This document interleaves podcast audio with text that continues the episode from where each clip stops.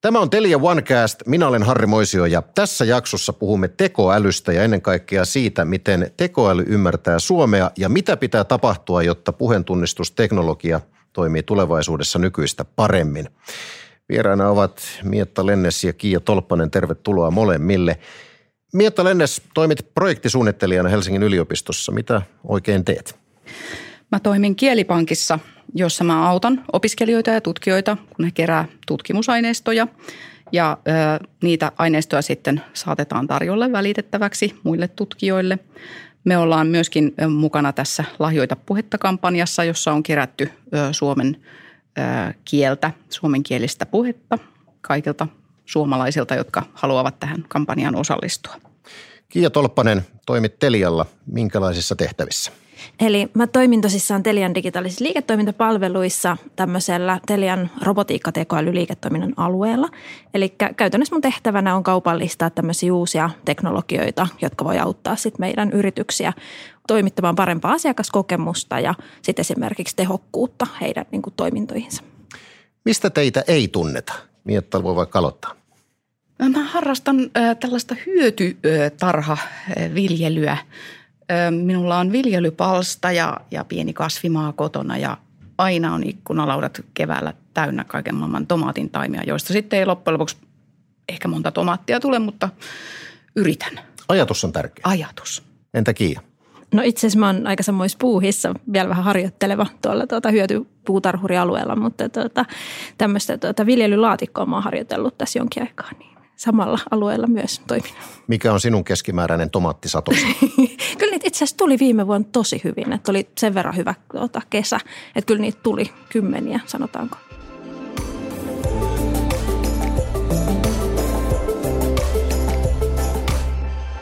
Mennäänpä varsinaiseen aiheeseen. Mitä tarkoitetaan puheentunnistusteknologialla? Eli puheentunnistusteknologiahan on ihan niin kuin yksinkertaisuudessaan koneen kyky ymmärtää puhuttua aineistoa. Et ihan niin kuin jos lähdetään liikkeelle, niin se voi olla sitä, että kone ymmärtää vaikka sanellun sisällyn, mutta jotta saadaan siitä oikeasti niin kuin hyötyjä ulos, niin täytyy niin kuin ymmärtää niitä tarkoituksia ja esimerkiksi ihmisten mielialoja sieltä puhutusta sisällöstä, jotta sitten niin kuin kone pystyy performoimaan odotetulla tavalla. Mihin tätä teknologiaa käytetään? No puheentunnistusteknologiaa nyt ehkä yksinkertaisimmillaan käytetään just tämmöiseen sanelutarkoitukseen, että ihmiset haluavat muuttaa puhettaan tekstiksi. Eli sanelevat koneelle ja kone kirjoittaa sen sitten auki. Mutta toki sitten puheentunnistusta voidaan hyödyntää vähän monipuolisemminkin. Esimerkiksi tunnistaa, mistä aiheesta puhutaan jossakin, esimerkiksi asiakaspuhelussa yrityksille. Tai sitten voidaan käyttää tämmöisiä äänikomentoja erilaisille laitteille tai yrittää niiden kanssa vuorovaikuttaa erilaisissa arjen tilanteissakin ihan. Mikä on tämänhetkinen tilanne? Kuinka hyvin robotti jo ymmärtää suomea?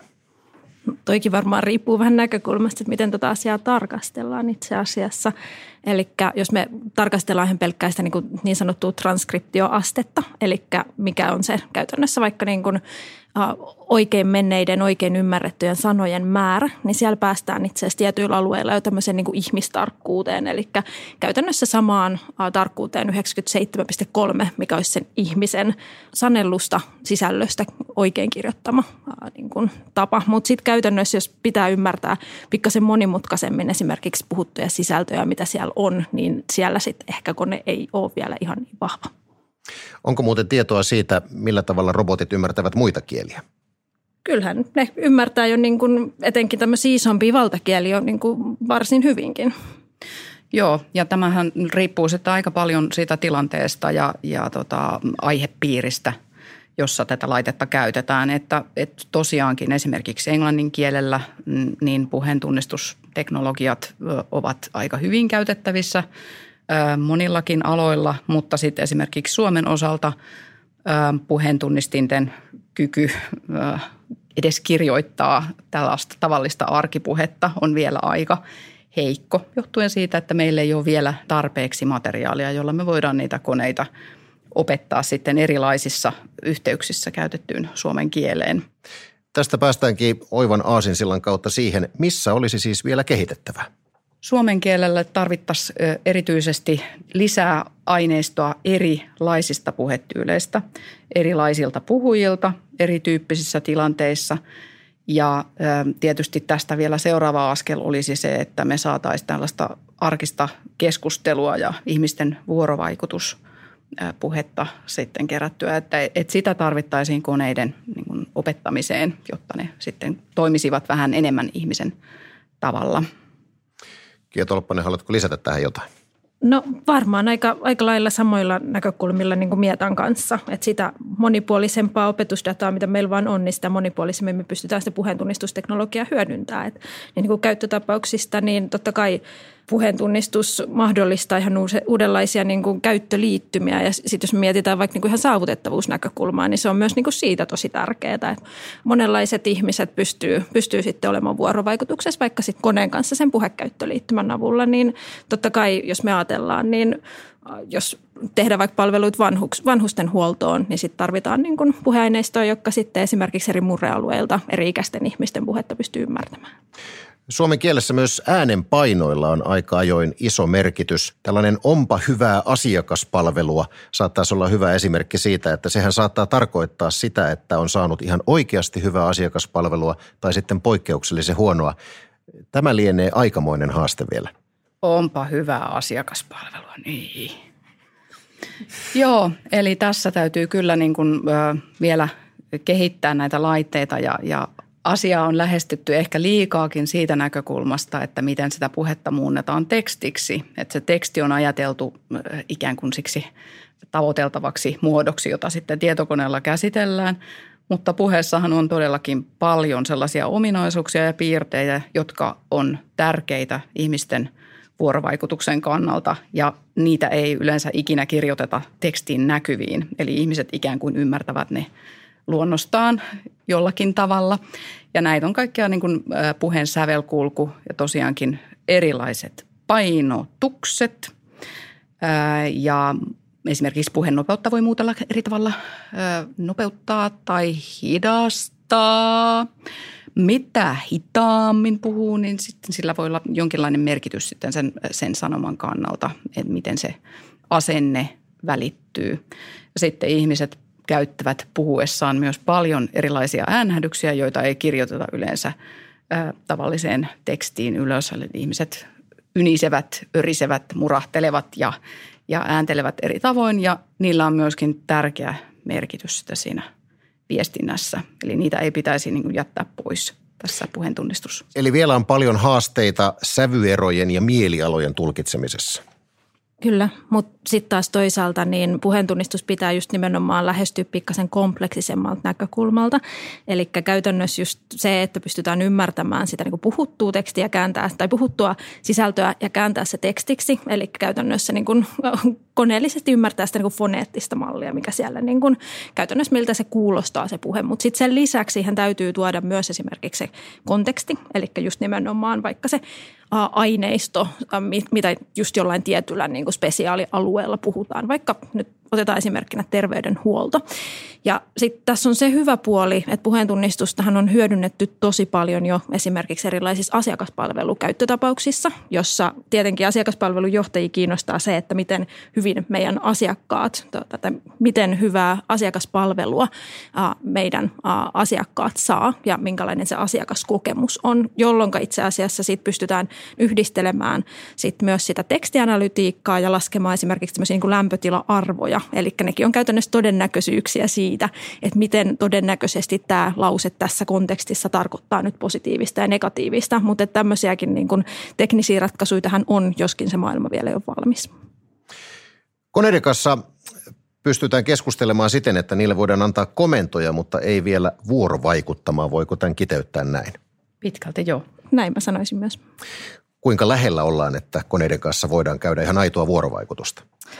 No sekin on niin kuin tavallaan automaation näkökulmasta aika kompleksinen käyttötapaus, että sittenhän se täytyy niin kuin se koko tavallaan niin kuin ohjelmisto ja sinne sisäänrakennettu automaatio tietyllä tavalla toimii myös niin kuin yhdessä sen niin kuin puheen ymmärryksen kanssa, että uskoisin, että sen kanssa ollaan vielä niin kuin etenkin tämmöisessä niin kuin yritysmaailmassa, jossa sitten ne käyttöjärjestelmät ja muut on ehkä aika vanhanaikaisia monestikin, niin sen kanssa ainakin ollaan aika pitkällä.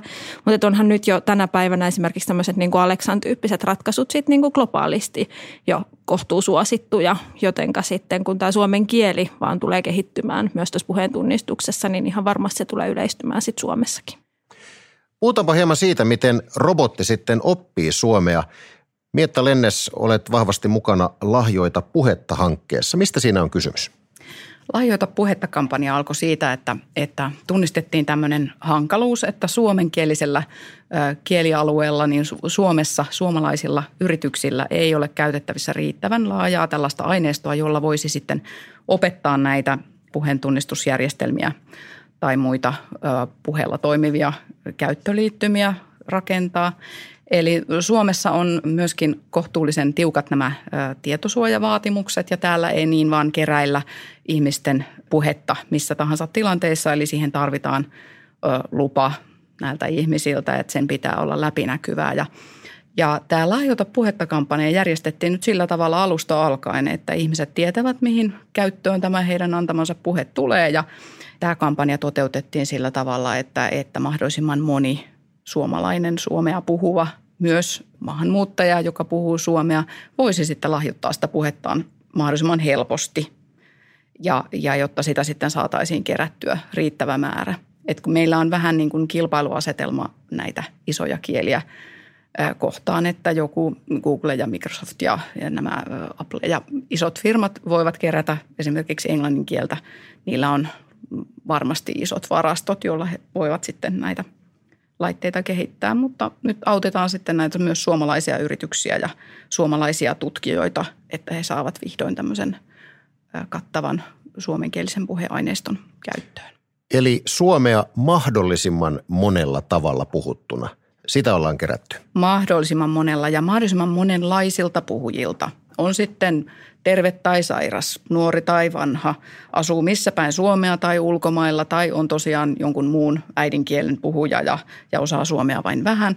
Mutta kaikkien heidän puheääni on tärkeää saada tähän mukaan ja että saadaan myöskin sitä sanastoa, jota ihmiset käyttää normaalissa puheessaan. Niin, Mietta Lennes, minkä takia on niin tärkeää, että aineistoa kerätään ihan kaikenlaisilta kielenkäyttäjiltä?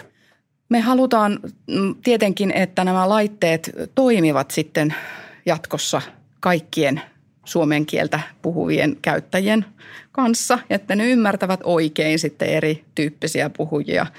Ja varsinkin, koska sitten näitä laitteita usein kehitetään tietyille erityisryhmille, joilla on erityistarpeita. Voi olla sitten esimerkiksi vanhemmilla ihmisillä, voi olla erilaisia terveydellisiäkin ongelmia ja lasten käyttöön tarvitaan palveluita, niin on erittäin tärkeää, että nämä tunnistimet sitten toimivat myös heidän puheilleen. Ja se ei ole mitenkään itsestään selvää. Jos meillä on vain keski-ikäisen miehen tuottamia luettuja lauseita, niin niillä ei sitten kyllä puheentunnistinta saada kaikille pelaamaan. Mikä siinä muuten mahtaa ollakin, että keski-ikäinen mies on aika usein, kun puhutaan koneen tuottamasta äänestä, niin minkä takia tällainen itseni kaltainen keski-ikäisen miehen ääni sieltä aika usein tulee vastaan?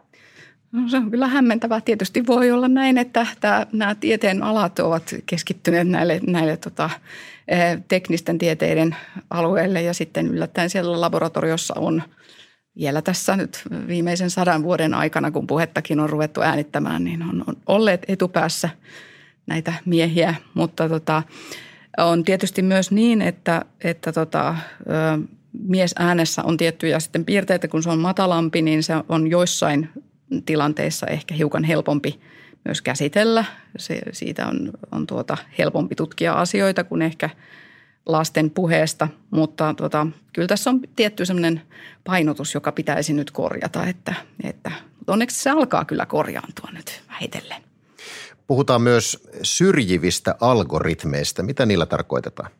No, tässähän oli hyvä esimerkki tuossa naistenpäivän alla just tämä Googlen tämmöinen sukupuolittunut algoritmi, joka käänsi englannin tai niin kuin suomenkielistä tekstiä niin käänsi käytännössä niin, että tämmöiset työhön liittyvät terminologiat tyypitettiin niin kuin miestyypilliseksi ja sitten käytännössä esimerkiksi perheisiin liittyvät naistyypilliseksi, että naiset harjaa hiuksia, on nättejä, kilttejä ja hoitaa lapset ja miehet on johtajia ja töissä ja mitä kaikkea.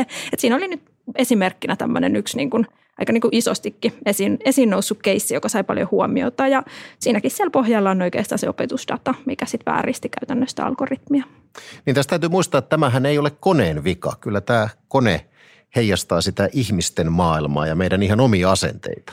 Kyllä, ikävä kyllä se käytännössä ei toimi missään tyhjiössä, että näinhän näitä on niin kuin, näitä esimerkkejä on lukemattomia, jossa se kone minoutuu, että on se sitten mikä tahansa tämmöinen niin kuin bias, minkä se oppii sen datan pohjalta, että se käytännössä se kone edustaa meidän ympäröivää maailmaa. Et tietenkin se on hyvä herätys siinä kohtaa, että hei, että onko meillä näin niin kuin sukupuolittunut tai biasoitunut maailma jollain tietyillä alueilla, kun se niin konkreettisesti näkyy, mutta että kyllä se on niin kuin pitkäjänteistä työtä, mitä meidän pitää niin kuin esimerkiksi tasa-arvon alueella tehdä, jotta me sitten nämä asiat saadaan korjattua, että ei sitä tekoälyä siinä voida oikeastaan pelkästään syyttää.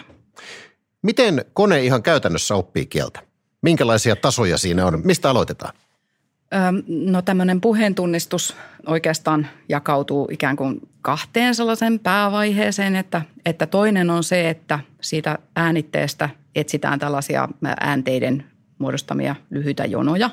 Yritetään tunnistaa sieltä semmoisia äänepätkiä ja siihen vaikuttaa sitten se, että kuka puhuja on kyseessä, minkälainen ääni hänellä sitten sattuu olemaan. Ja sitten toinen vaihe on se, että kun sieltä on tunnistettu niitä äänenjonoja, niin sitten yritetään arvata, veikata, mikä sana voisi olla kyseessä niiden äänenjonojen kohdalla. Ja siinä kohtaa tulee sitten tämä niin sanottu kielimalli, eli yritetään sitten tunnistaa siihen kieleen liittyviä sanoja ja mitkä sanat saattaisi esiintyä peräkkäin siinä puheessa. Eli niin kuin kaksi tämmöistä päävaihetta on sitten. Tietysti jos ajatellaan siitä pitemmälle vielä, niin sitten tulee sitten semmoinen koneen yleinen älykkyys tai tekoälyjärjestelmät sitten, jotka pyrkii myöskin ennustamaan sitä, että minkälaista kieltä, mistähän se puhuu seuraavaksi se henkilö. Eli tämmöisiä vaiheita. Kyllä. Ja sitten käytännössä, niin kun, jos puhutaan sen niin kun koneen opettamisesta, niin siinäkin edelleen tämä data nousee. Eli tarvitaan sitä puhuttua aineistoa, mitä nyt esimerkiksi Lahjoita puheessa kerätään.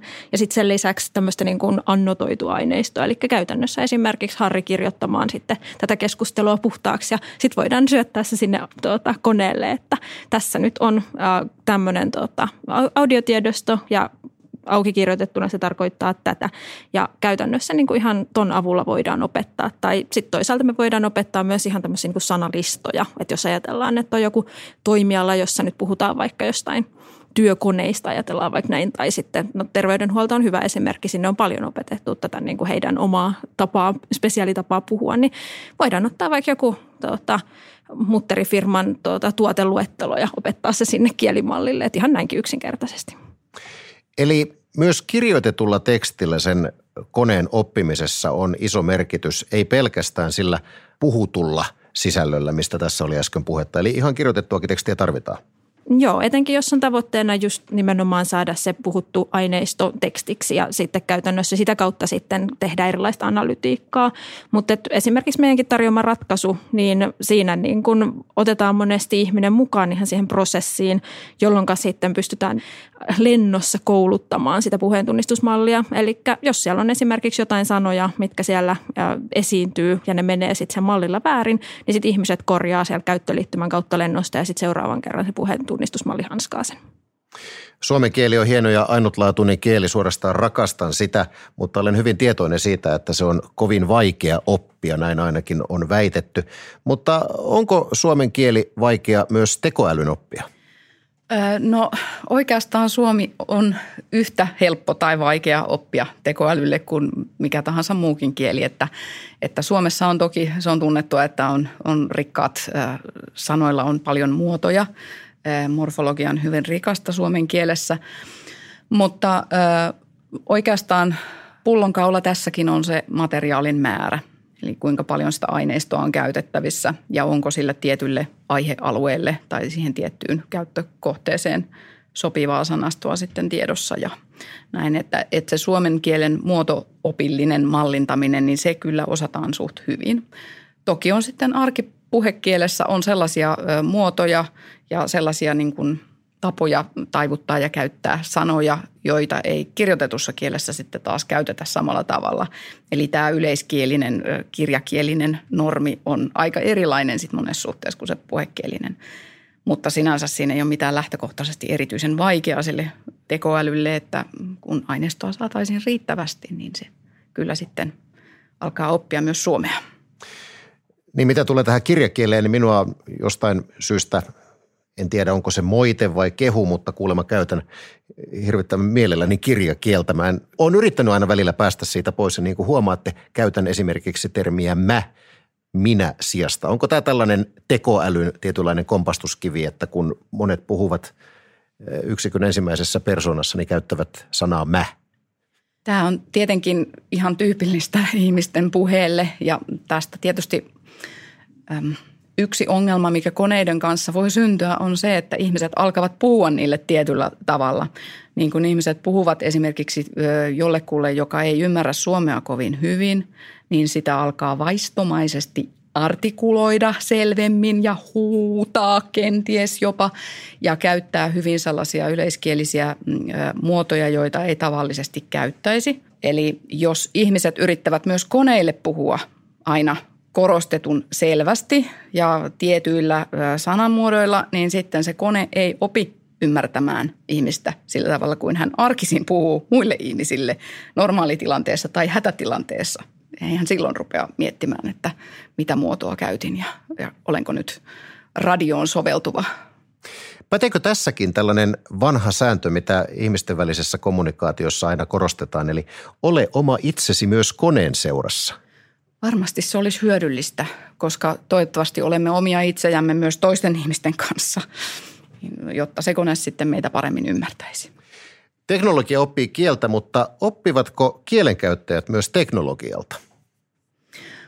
Varmasti on näin. Siis on erilaisia tämmöisiä tekniikan käyttötilanteita, niin kuin nyt vaikka tekstiviestejä, ääniviestejä, tällaisia erilaisia viestintämuotoja ja tapoja, joissa syntyy sitten semmoinen omanlaisensa kulttuuri ja no tässä jokin aika sitten vielä nuoret sanoivat toisilleen lol ja kyllähän he sanovat nykyään kaikenlaista muuta ja voin sanoa toisilleen vaikka XD ja aikaisemmin se ei olisi tarkoittanut mitään muuta kuin, että luettelen kaksi kirjainta X ja D, mutta nyt niillä on toinen merkitys.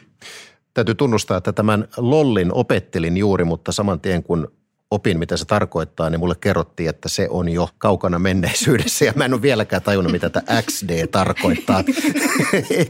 Ehkä mä jonain päivänä pääsen myöskin siihen. Mutta joo, siis puhe muuttuu toisin sanoen digitaalisessa ajassa. Näin voitaneen todeta. Kyllä, ja puheen tunnistus muokkaa meidän kulttuuria aika niin kuin reilustikin, että sillä on sinänsä niin kuin rooli myös siinä.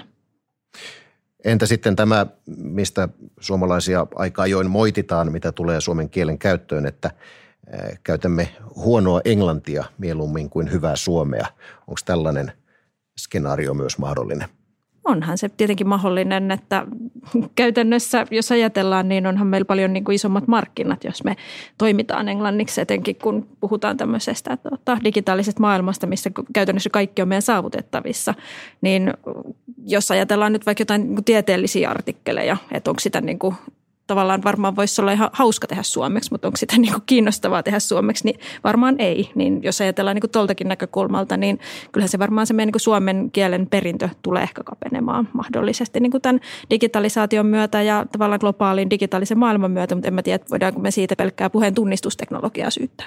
Ja suomen kieli on kyllä niin kuin sinänsä aika hyvissä kantimissa vielä, että oikein voimallinen kielialue sinänsä, mutta tietysti täytyy kiinnittää siihen huomiota, että ihmiset edelleenkin lukisivat ja kirjoittaisivat myös suomeksi ja opettelisivat niitä sanoja myös omalla ammattikielellään sitten myös suomen kieleen suomeksi, että jotta tämä ei sitten köyhtyisi ihan tolkuttomasti. Että on toki nähtävissä joillakin aloilla ja esimerkiksi nuorten kielessä, kuten aina, että englannista lainataan paljon ja näin. Mutta kieli kehittyy ja se on vaan luonnonlaki. Se on aivan luonnollista ja kaikki kielet kehittyvät ja kielet on aina sekoittuneet keskenään ja murteita on syntynyt ja kuollut ja näin. Että ainoa on se, että pidetään nyt huolta siitä, että me ymmärretään toisiamme. Ja lähtökohtana voidaan pitää, että tekoäly ja puheentunnistusteknologia, nämä ovat erinomaisia asioita. Kyllä, mä näin näkisin, että nehän tosissaan niin kuin lisää just esimerkiksi saavutettavuutta ja meidän mahdollisuuksia. Ja esimerkiksi meidän mahdollisuuksia tehdä paljon niin kuin intuitiivisempia käyttöliittymiä, helpommin käytettäviä laitteita ja parempia palveluita, niin kyllä mä näen, että se on niin kuin ehdoton mahdollisuus. Ja jos me saadaan suomen kielen tuki paremmaksi näihin esimerkiksi automaattiseen kääntämiseen ja automaattiseen tulkkaukseen kenties, jos me saadaan parempia apuvälineitä, niin sehän auttaa sitten meitä myös toimimaan suomeksi sillä omalla äidinkielellä, eikä aina tarvitsisi sitä puoli englantia sitten yrittää. Mietta Lennes ja Kiia Tolppanen, paljon kiitoksia mielenkiintoisesta keskustelusta ja tässä oli Telia OneCast tällä kertaa. Seuraavassa jaksossa aiheena johtaminen digitaalisella aikakaudella, vieraana innovaation, designin ja johtamisen professori Alf Rehn. Puheentunnistuksen ja tekoälyn avulla yritykset voivat saavuttaa merkittäviä säästöjä ja parantaa palveluaan. Samalla tekoälyn ongelmat, kuten puolueellinen algoritmi, huolettavat monia. Jos haluat ymmärtää tekoälyä paremmin, katso, kuuntele ja lue teknologian tuoreimmat kuulumiset osoitteessa telia.fi/OneHub.